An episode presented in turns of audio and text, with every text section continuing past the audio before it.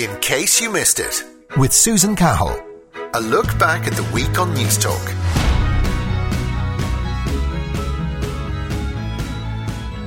Hello, I'm Jane Vogel. This is my mum, Rose Williamson. Rose lives independently in a, in a little apartment beside me. She's just had her 99th birthday. Congratulations, Rose. How does it feel to get the vaccination? No bother. I thank the Lord for the wonderful science He discovered them. So you thank the Lord for the wonderful scientists for discovering it, uh, the vaccine. And when are you turning 100? Next channel, get me check. Strictly ballroom. So you're going to be dancing. My name is uh, Jason Hennessy, and this is my grandmother, Christine Hennessy, just got vaccinated today. I'm so happy for it. It's been a long time. So how are you feeling? I feel all right, thanks. And you look great for 86. Congratulations. Thank you very much. Henry McKean reporting. Hello and a very good morning to you. Now, have you ever wondered about the evolution of swearing and why some of the worst swear words in the world are religious in nature? Well, take a listen to this.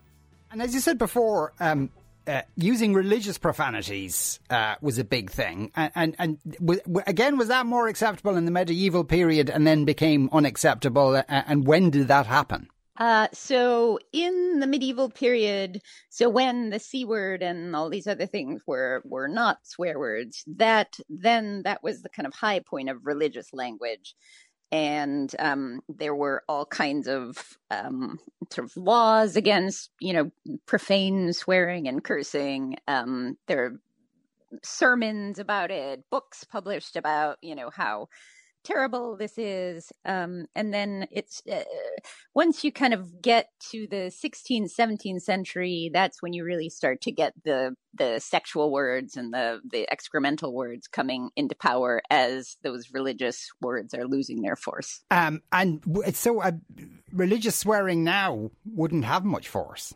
For most people it doesn't. It's and again it's it's you know you probably could put someone in an mri machine and see what parts of their brain light up if you say you know god versus the f word. Mm. but yeah for most people you know like omg texting you know in the middle ages you just didn't use the name of the lord in vain like that. That was a big sin. But now you know people don't even realize that that's that possibly could have been Yeah. bad, you know, texting OMG. I, I, Um, and and I suppose that kind of like the, the, there are well r- racial slurs. I don't know if they come under a strict definition of, of swearing anyway, uh, uh, rather than they're just uh, uh, straight insults.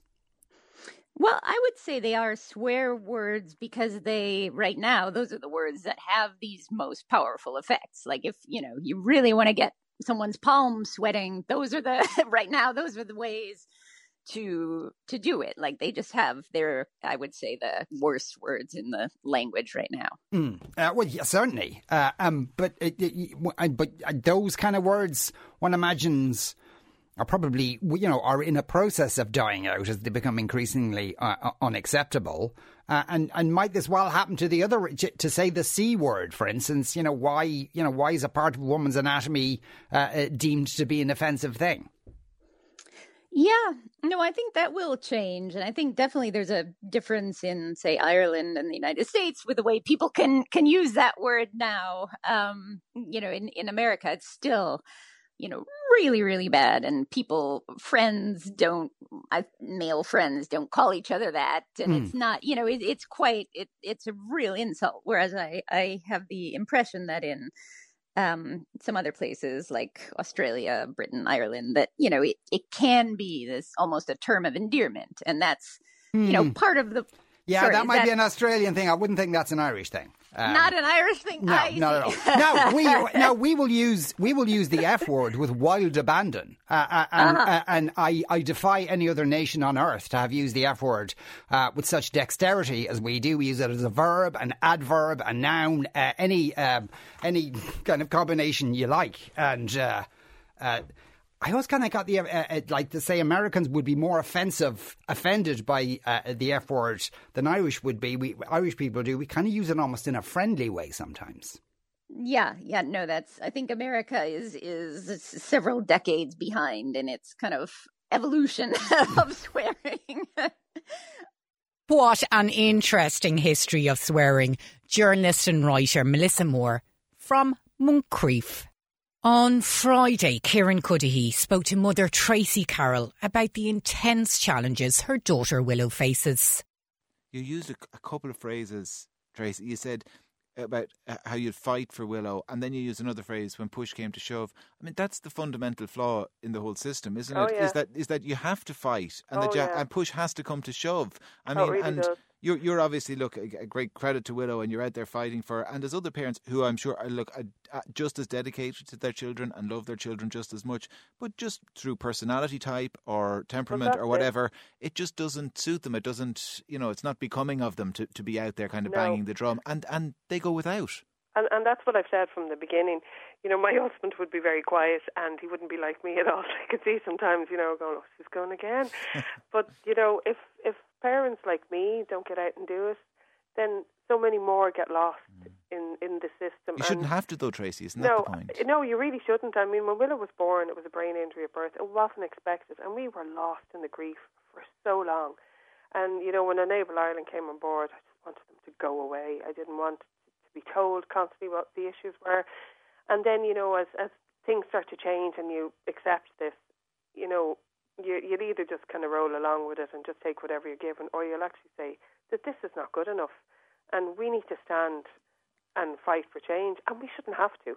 You know, the services should be better. The system needs to change. And I worked in special needs 20 years ago and then had a complete career change. So I've come from both sides of this. Mm. And I actually feel that we've got so far behind to where we were 20 years ago, where we went from, you know, these, well, I suppose they would call them residential units, but, you know, these campuses where everything was there, the schools, services, too. you know, wanting to roll out this, these community-based systems.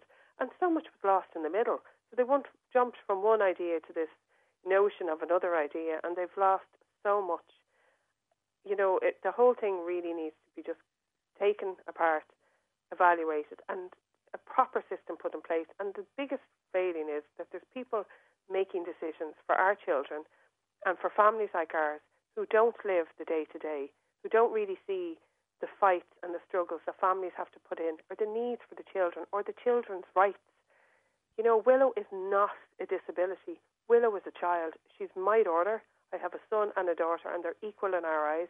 They Mm. give as much joy to this home equally.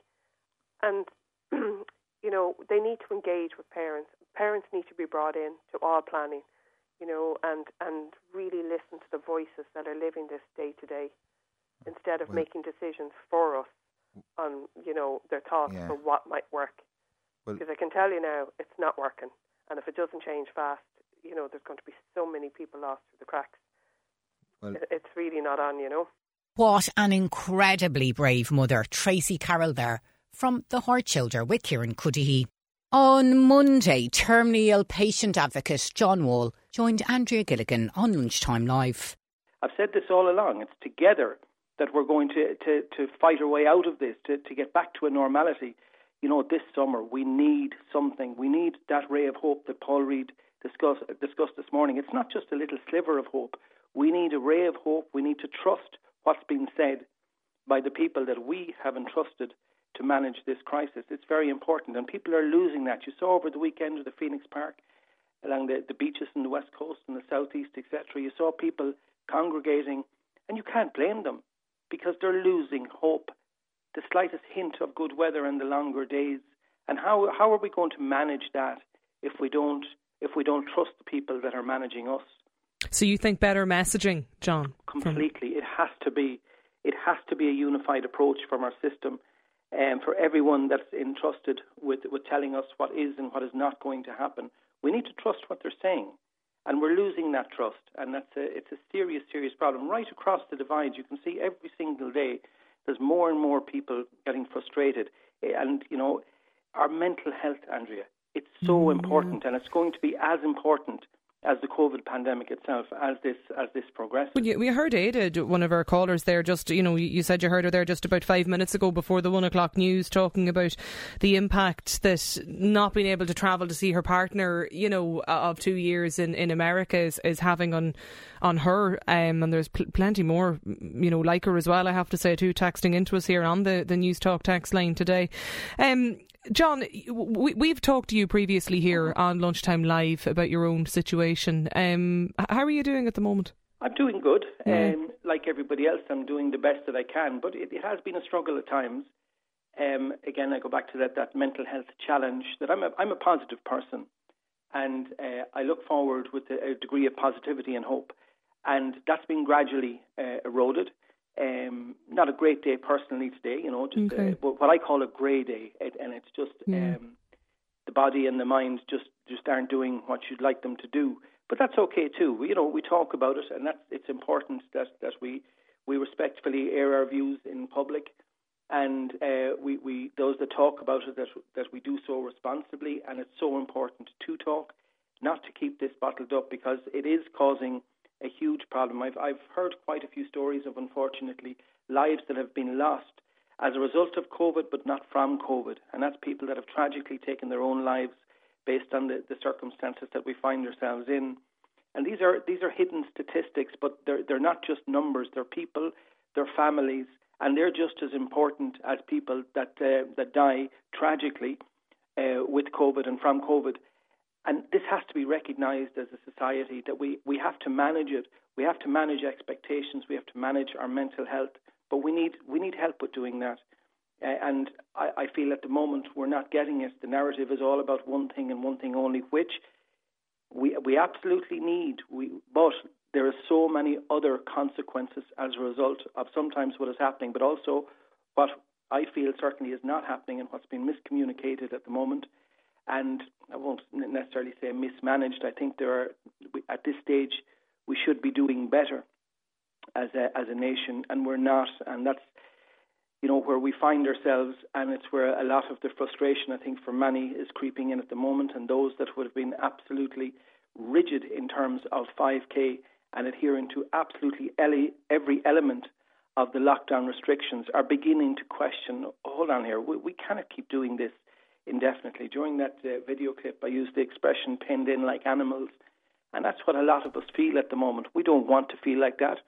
We want to do what we can to ensure that that, that pen is opened and okay. then we can get out safely. Yeah. But it, it's just hard to see it at the moment. The courageous John Wall from Lunchtime Live the cervical check clinical director really interesting intervention yesterday Ciara and i know you'll be you are very interested in this noreen dr noreen russell warning a lack of trust in screening programs is causing women with cervical cancer, cervical cancer to put their lives and health at risk. She's talking about there's big uh, recruitment difficulties caused by the fallout of the 2019 uh, controversy in terms of recruiting people uh, to work uh, in the labo- laboratories. He said, at the moment, we would not be able to make our majority lab in Ireland because there is a plan to set up a lab here. But basically, she's saying we are struggling to get people to join screening because of the atmosphere that we have. There's a very real risk if the at- environment doesn't change, we will not have a screening program. Uh, she said um, they're hearing from cancer specialists that women are not trusting the screening uh, services and they are actually choosing uh, as what she describes as weird and wacky stuff such as vitamin C infusions and also unproven treatment. This is uh, terrifying.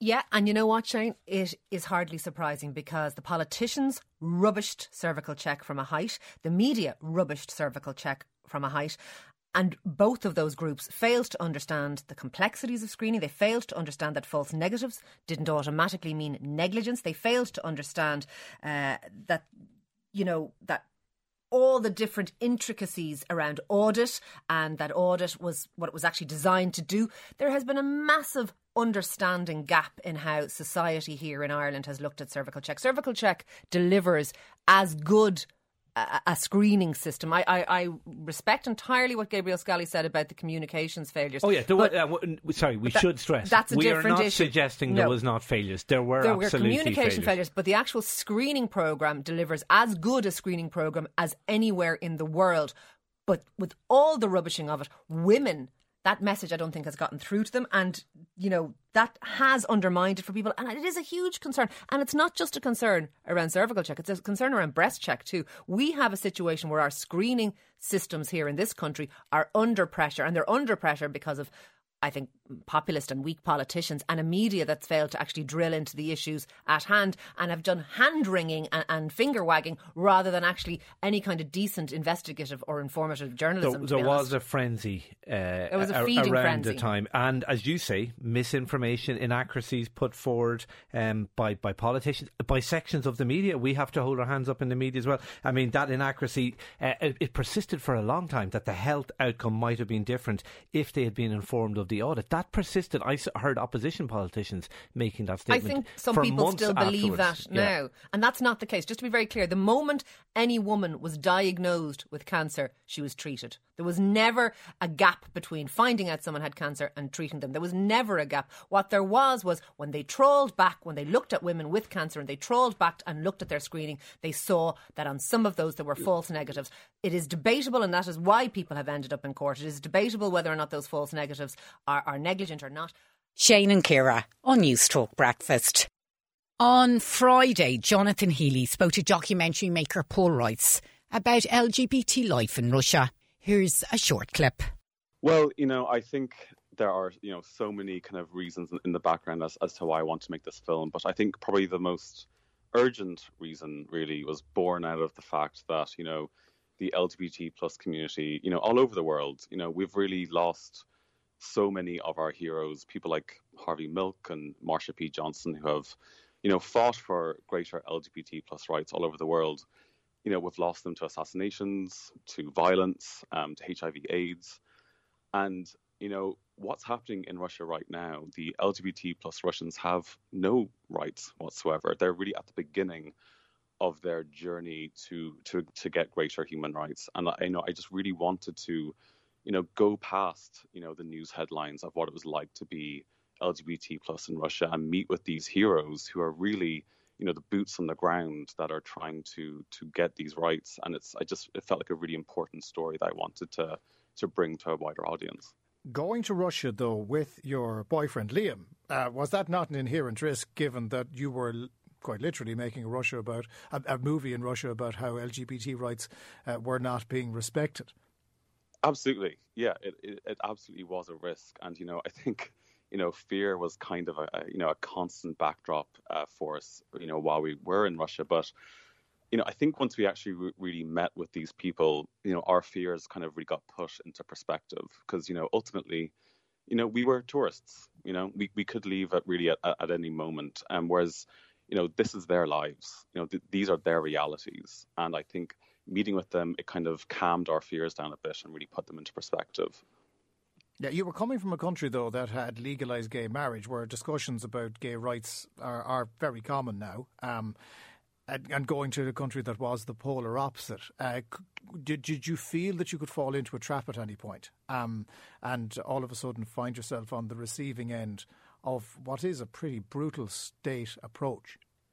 Oh, absolutely. You know, we, we tried to be as prepared as possible, and you know, we we set up you know many you know interviews uh, beforehand with people to to really try and make sure we were going to meet with who people were saying they were, but we were we were catfished constantly. You know, people, so many people emailed us and messaged us pretending to be someone they're not, and you know, we'd do a deeper dive into these email addresses and find inevitably that so many of them were connected to to far right and extremist uh, groups that wanted to to lure us and um, to, I suppose, um, beat us up or, or worse when we were in Russia. So we were very, very vigilant, um, I think, beforehand. And uh, so, yeah, it was, it was definitely a, a genuine concern.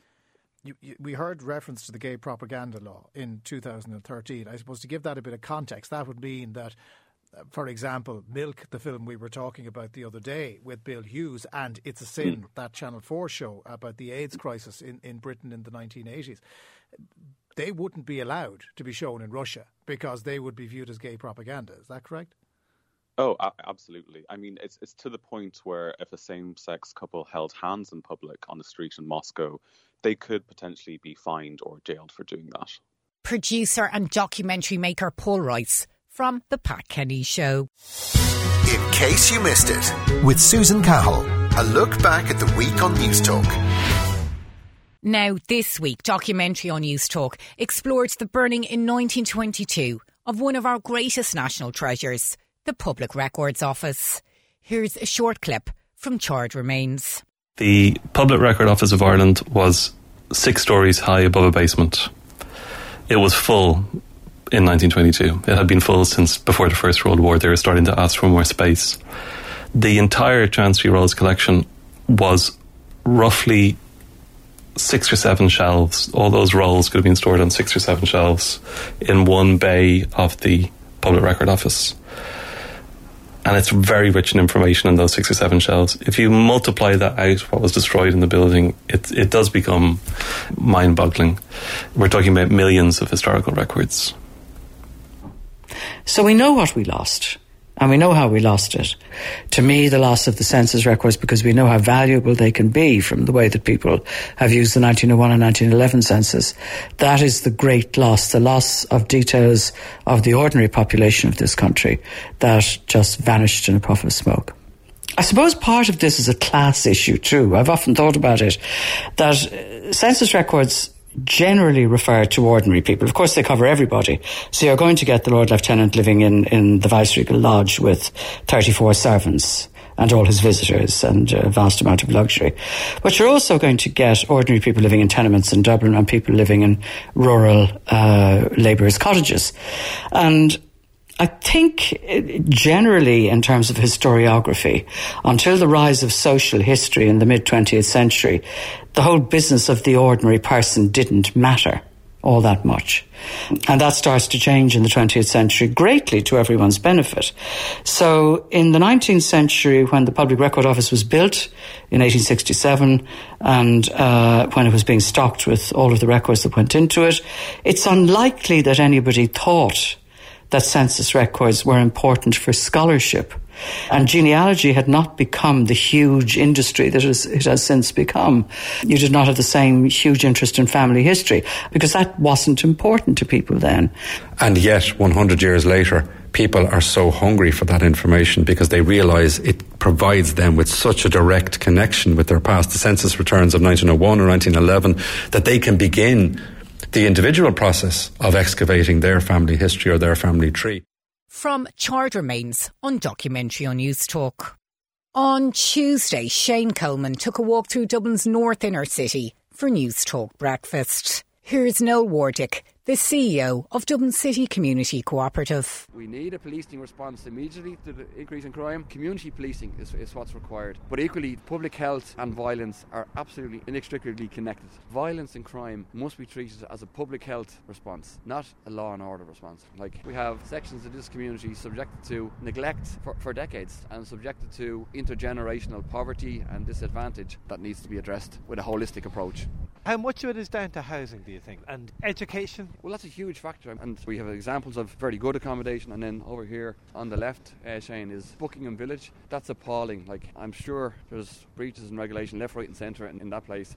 It's impossible to live a normal life and a healthy life and bring up a family if you don't have suitable housing and suitable accommodation. And nearly all the schools in the north inner city are DEIS schools. Educational disadvantage still remains a big issue in the area, despite the significant improvements over the last number of years. Okay, well, listen, we might take a little stroll around the area. Great, yeah, yeah, great. We made our way up to Summerhill to meet Paddy Murdoch, who has lived in the area for 16 years. There's really good camaraderie around here. Paddy has a real grow for the community, but admits it faces its share of difficulties. I always found it a breeding community. I still do. It's just mainly drugs thing. That's one of the things that I object to. We always seem to have that, and it's been going back years and years, generations, and it needs to be stamped out here. Paddy thinks the locality's issue with drugs and crime could be improved with better youth services. All the kids, the youths, they've no amenities, they've nothing, no playgrounds, nothing really. It's a brilliant community. It just needs a lot of care and attention. We then went on to our next location on Sean McDermott Street, true areas renowned for open drug dealing. Several Garda cars passed us en route, and Noel asked us to put away our microphones and cameras for the short walk. Might just um, put these in the bag, maybe just in case it's a little bit. Yeah. There we met Daryl O'Callaghan, who grew up in the area, in the shop he now owns and runs.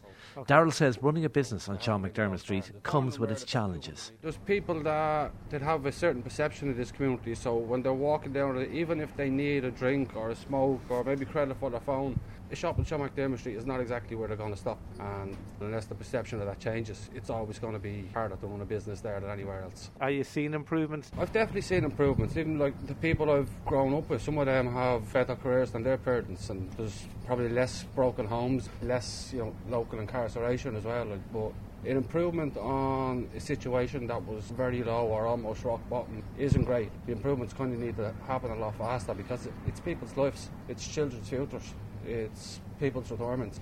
There's very little will to change anything. The will from people in this community is at this stage it's worn down. Everywhere else, whether you go to police, uh, the government, the council, the politicians, it's either non-existent or misdirected. And there's a big lack of people reaching out to the right people, people who've been through it, and putting them in the positions to make change. You're you're staying in this area. You're not going anywhere.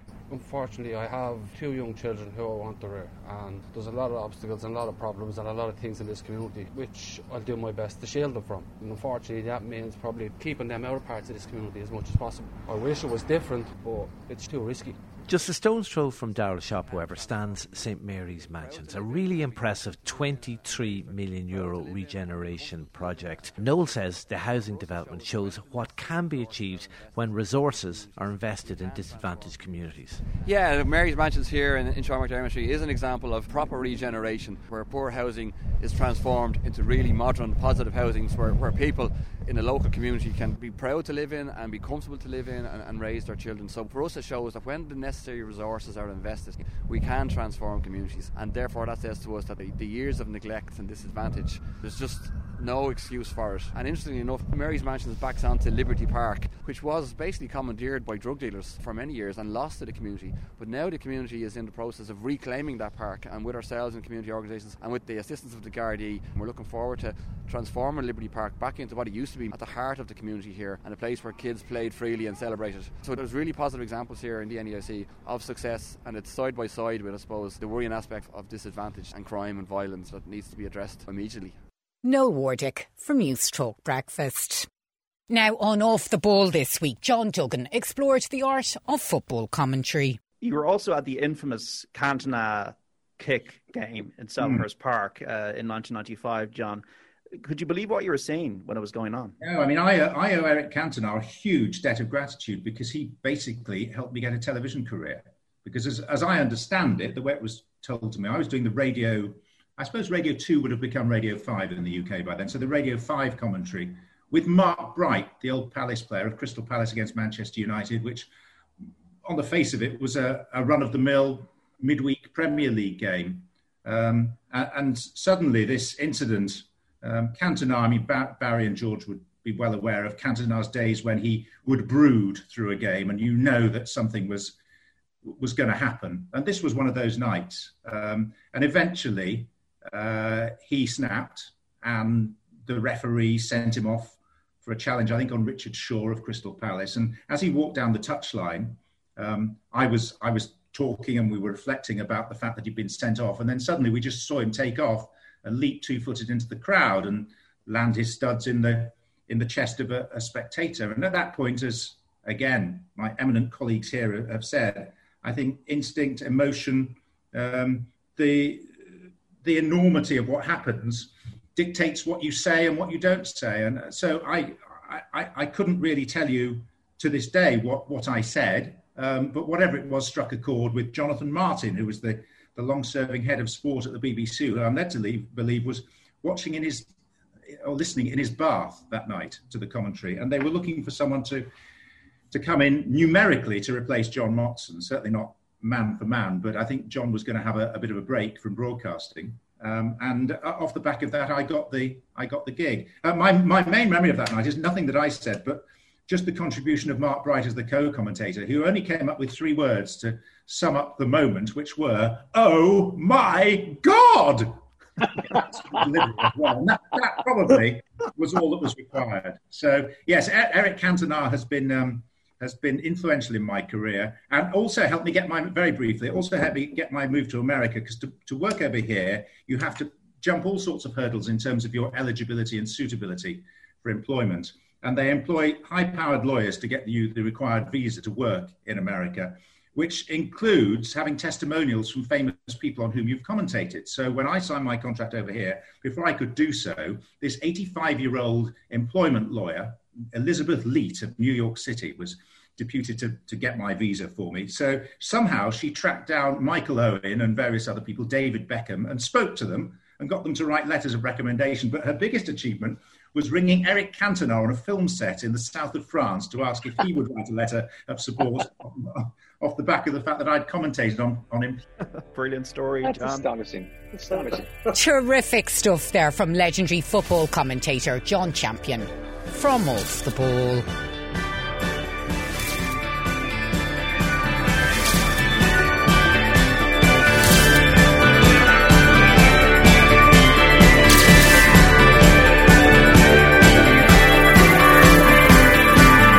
Everybody thinks my head's full of nothing.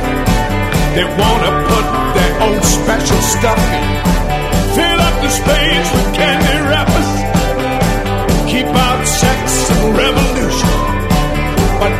no holding my head.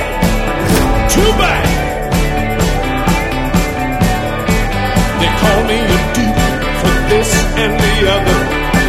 Call me a puppet on the string. They don't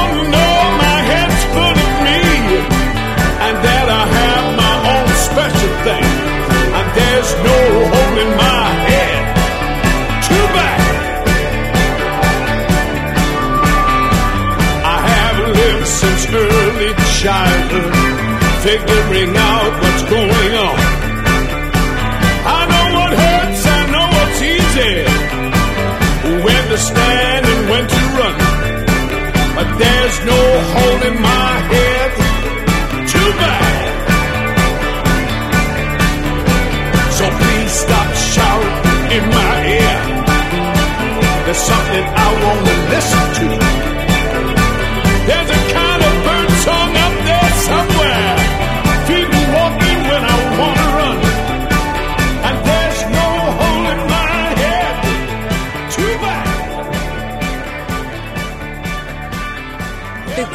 Tom Jones. As heard on The Tom Jones Show. In case you missed it, with Susan Cahill, a look back at the week on News Talk. Is, they don't have a lot of money, and like my first thought was just like a child who uh, grows up in direct provision and they just can't get a cake because their parents can't afford it. A child doesn't understand why um, he lives in these conditions, and like he might just want to feel special on that one day, and if their birthdays is just as every other day, like there's nothing special about it. Meet Francisca, the brains behind a fast growing initiative called Considerate Cakes. I heard about direct provision and I just wanted to make it a little bit better. And I'm just like, I think that you can make the world a better place with the little things. People living in direct provision can request a cake from Considerate Cakes for their child, their partner, or a friend. The order's passed on to a volunteer, someone who likes to bake and is willing to set aside some free time to make and deliver a birthday cake to somebody living in direct provision. Since its inception last summer, 250 people have signed up to be a volunteer baker, and over 400 cakes have been delivered. One such baker is Tiffany, who remembers one of her first bakes for a woman named Princess. and she's sitting in the lobby like waiting and she sees us pull up and she comes no joke running out of the lobby like just like screaming. And I, I was like taken back like laughing so hard. And she takes the cake. It's in a box. Takes the cake out of the box. She's got like her boyfriend who's following her. She goes take pictures take pictures. Like takes the cake out of the box starts posing with the cake. It just made her whole day. And she told us that over and over again Naima has lived in a direct provision centre in Clondalkin for the past six years. She coordinates cake requests for the more than 200 people currently living there. She says Considerate Cakes has really changed how birthdays are celebrated in the centre. Not everybody was celebrating birthdays. Maybe not everybody could afford to get a birthday cake. But this has changed now. People know that there is somebody who cares enough to uh, uh, bake them a birthday cake. Their reaction is amazing. Like some people text me, they're like, "Oh, we are speechless. We don't even know how to say thanks. And can you please communicate that to Francisca and the baker that we how grateful we are." When requesting a cake, people are asked what flavour they want, what colour they want, a theme they have in mind, something that's very important to Francisca. So, like, they live in um, direct provision and they can't decide what they want to eat. So, they have like a cafeteria where they get their food, which is probably not even like adapted to their culture. So, like, we enable them also to choose exactly what they want. So, they can say, okay, I want a pineapple apple cake or something like this. So, which is like something we would you wouldn't get in the store and it's just something really special because they can get the perfect cake for them. Children can get themed cakes with their favorite princesses or spider we have a lot of spider-man cakes and stuff like this. And you know like it makes a difference because we give them the chance to also decide something which they can't a lot of times in direct provision. Casey o'riordan reporting there for Moncrieff. Brent, uh, I mean, uh, 10 years ago, it's probably hard to believe that, that, that 10 years has passed. Can you take us back to that time, to, to 2011? I know, I know you were here in Ireland when the earthquake hit. When did you learn about it? How did you learn about it? Um, I learned about it pretty quickly. I mean, just to sort of preface that, I mean, you know, growing up in New Zealand, uh, we'd always been accustomed to kind of some mild tremors had just become a part of living in New Zealand. We're on the earthquake, uh, on the earthquake zone there that stretches, I think, from around from San Francisco through. So we're on that belt. So you always grew up, you know, having to dive under desks at school and everything like that. Mm. Um, but um, I first learned about it. I got a call from a friend um, because of the time difference. Uh, just to say, had I had I, I think it was in the in the middle of the night or whenever I got that call, but just had I tried to contact uh, my parents because I knew my mother was in a uh, a horse racing racing meeting in uh, in the city centre uh, when it when it happened. So I was frantically trying to contact home, as you do in these circumstances, to find out that they're okay. And Mum was still in Christchurch, and we only got in touch with her a couple of hours later. But thankfully, she was okay. Yeah. Um, but I mean, others weren't so lucky. I mean, our next door neighbour who. Um, who didn't make it home, unfortunately, um, was a, a, a, young man with a, a young family. Uh, so there were lots of horrific, horrific stories. Uh, um, you know, of the people caught in the uh, cathedral going up the tourists going up the uh, up the tower at the time when it collapsed. Uh, you know, there was a half a bus, half a bus fell into a into a gaping hole in, in Christchurch, where half the people on the front half of the bus lost their lives, and, and and the others Gosh. didn't. So, uh, but what a, uh, you know, one of, one of swapping sort of horrific stories. But one story I learned of out there was a guy who was a, um, who was a, a marathon runner, uh, not known to me, but known to friends of mine. And he um, heard news of the earthquake, and his family were in Sumner, which is a little bit out of town, and it's it's it's the tunnel was closed, so he he uh, he stopped at the tunnel and then chose to run up around the uh, sort of the hills around the back of the uh, at the, at the uh, of the tunnel and was unfortunately lost his life to a falling boulder that had been um, shaken loose by the by the earthquake. So it wasn't just there were a lot of stories like that, yeah. but I went back soon after, and I just saw the devastation of a of a, of a city that was uh, was beautiful. It still it still is, but it lost its kind of heart and soul. And and and you know, every year I've gone back, I've seen the the walls around the city uh, where they're going about the the new architecture. And of course, people had to move out into the suburbs because there was no uh, uh, residents allowed in the city centre. So it meant a change of life for people and it meant a, a, a change of, of where they were going to spend the rest of their life because the city, while it's being rebuilt, you know, New Zealand's not an old country, so yeah. these old schools and that you would have had like parts of, of, of Christ College was a beautiful old school in, in, in central Christchurch, parts of that, parts of the cathedral which was such a central place. Um, you know, they, they were lost forever and, and, and that's the unfortunate thing. It'll be a new city, so we'll have lost some of that, lost some of that history. Yeah. But besides the, the, the, the aesthetics, I mean, has Christchurch changed because of that earthquake?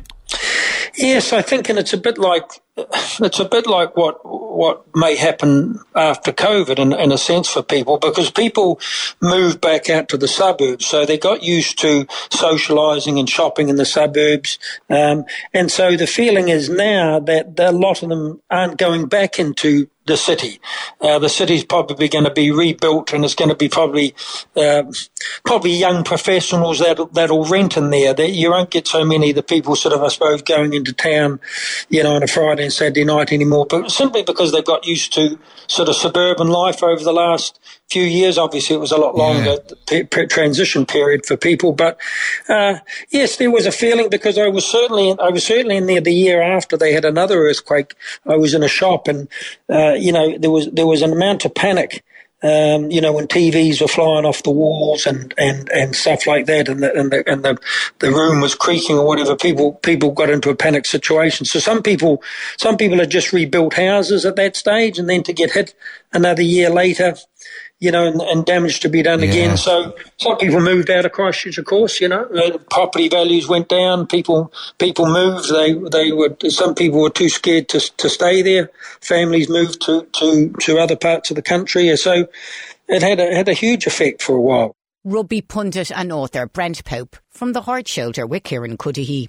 On Saturday, John Fardy spoke to actor Hugh Bonneville for Screen Time. So Roald Dahl himself, I read some of the reviews, which I try not to do, but for some reason I did, and they said, you know, you're good at being how cranky he was. And, and my memory of him, seeing him as a kid on TV and interviews, was that he was very cranky. But I actually thought your portrayal was quite jolly at times. Like he, it wasn't just curmudgeonly. Did you do a lot of getting around who he was? Did you read up a lot to, to be as true to it? Or again, is it acting? Do you just take it on board and go where you're going to go with it? Well, no, we the, the, the our, our, writers, uh, John and Dave, they they did many many iterations, and I, and I kept saying we need to you know, don't shy away from the fact that he was a he was quite a dark man, uh, uh yeah. in, in, you know, by many accounts at, at, at, many points. He was also very entertaining when yeah. he wanted to be. Um, you know, I'd, I'd, met actually anecdotally, I've met a couple of people who who uh, of, you know of a senior generation now who who say, "Oh, when I was a kid, I, I got my book signed by him in a, in a book launch." And I yeah. said, "Oh, that must have been fun." And they said, "No, no, he was he hated being there. You could tell he it wasn't fun at all." So he was a man. He didn't take any prisoners, you know, and um, he was a he was a, a probably you know clearly a tough man to live with, but he also had great wit. And I think he and Patricia, that's why when it clicked, they they really had a very fine relationship for a long, long time. Mm. They were married thirty years. Um, it didn't last ultimately, but uh, but they you know they had children together, and um, and he was devoted to those children clearly, um, even though he was also clearly a man with uh, volatility. He uh, he suffered a lot of pain himself. He you know he crashed in the desert uh, uh, and been in hospital for months. Um, they'd had this accident with Theo, and then the loss of Olivia. You know this was a a, a very complex uh, man and a complex relationship, and so that was uh, it, that was interesting to play. But I'm, I'm, I'm you know I think you can't just play. Um, it would have been quite dull to just to play the curmudgeonly, yeah. um, you know, dark man throughout. Yeah, yeah, yeah. And I'm sure I'm not the first person to say this, but the strange dovetailing of events, like it's not a spoiler. Olivia dies of measles. If that was today, she'd probably be never even hospitalized. And here we are talking about vaccines today. And I know you've been even volunteering in a vaccine center in the UK. This dovetailing of events must be spine tingling for you in a way, is it? it's very strange, you know, whenever you make a film that suddenly strange resonances, you know, ping around that you'd never anticipated. Um, you know, we, we shot this over a year ago before the pandemic. Um, and, uh, but Roald and Patricia were passionate advocates of the measles vaccine when it became available. Um, a reliable one wasn't available when Olivia died. Yeah. And uh, he writes, writes eloquently about the pain of that loss and also about you know the simple fact that had there been a vaccine my daughter would still be alive. Please take the vaccine. Uh, and so you know it's a discussion that's going on all over the world right now. Um, and uh, I, I, I am in the camp that believes the vaccine is a vital tool in getting us out of this mess that the world is in. And um, you know I sincerely hope that those who uh, uh you know have not yet had it will um, will consider doing so. The lovely Hugh Bonneville there from Screen Time with John Fardy. And of course, you can tune into John every Saturday evening from 6 till 7. Okay, I'm going to leave you with now some superb tricks from mentalist Keith Barry. Have a great weekend. We're going to try reverse mind reading. So, you know, I'm known as a brain hacker trying to get inside people's heads. I thought I'd allow Bobby Kerr to get inside my head. Great. So we'll reverse it. So here's the idea Bobby, we can't travel right now, so that's why I brought the suitcase. But if you were to imagine that I was to go on a holiday with a celebrity right now, who do you think I'd like to go on holidays with? It can be anyone you want in the world, and it doesn't have to be like an obvious person. So, who do you think I would like to go on holidays with right now? Any celebrity? Um, possibly, am I might to say the person? Yeah. Yeah, say it out loud. Uh, to go fishing with Kim Kardashian. How Kim that? Kardashian, and uh, and Kim is about to be single soon, but unfortunately I'm still married, so uh, there'll be a problem there. But anyway, Kim Kardashian fishing because I love fishing, as you know. And then if you were to imagine that we knew the last three digits of Kim Kardashian's telephone number, what do you think the last three digits of Kim's telephone number would be? Five, five, two, four. Oh my god, I got shivers there. Five two four. So we got Kim Kardashian five two four, and then finally, if you were to send me and Kim fishing anywhere in the world, where would you send us? Florida Keys. Florida Keys. So we got Kim Kardashian, 524, and fishing, of course, in the Florida Keys. Now, be honest, not just for your listeners, not just for effect or anything. Do you believe that in the last couple of seconds that you're inside my head? Do you believe on any level? No, of course you didn't. But like, here's the idea. I believe that information didn't come from your mind. I believe it came from my mind. This luggage tag, just so everybody knows, has been hanging in full view. But about an hour ago, I wrote something down, Bobby, and I laminated it using a laminator inside the house. Read out loud what it says. Go on. No way. Kim Kardashian, 524, Florida Keys. That is absolutely incredible. Inside my tag. And I want to show you that's fully laminated, Bobby, inside way. the luggage tag. Fully How in. God's name did you do that? In case you missed it, with Susan Cahill. A look back at the week on News Talk.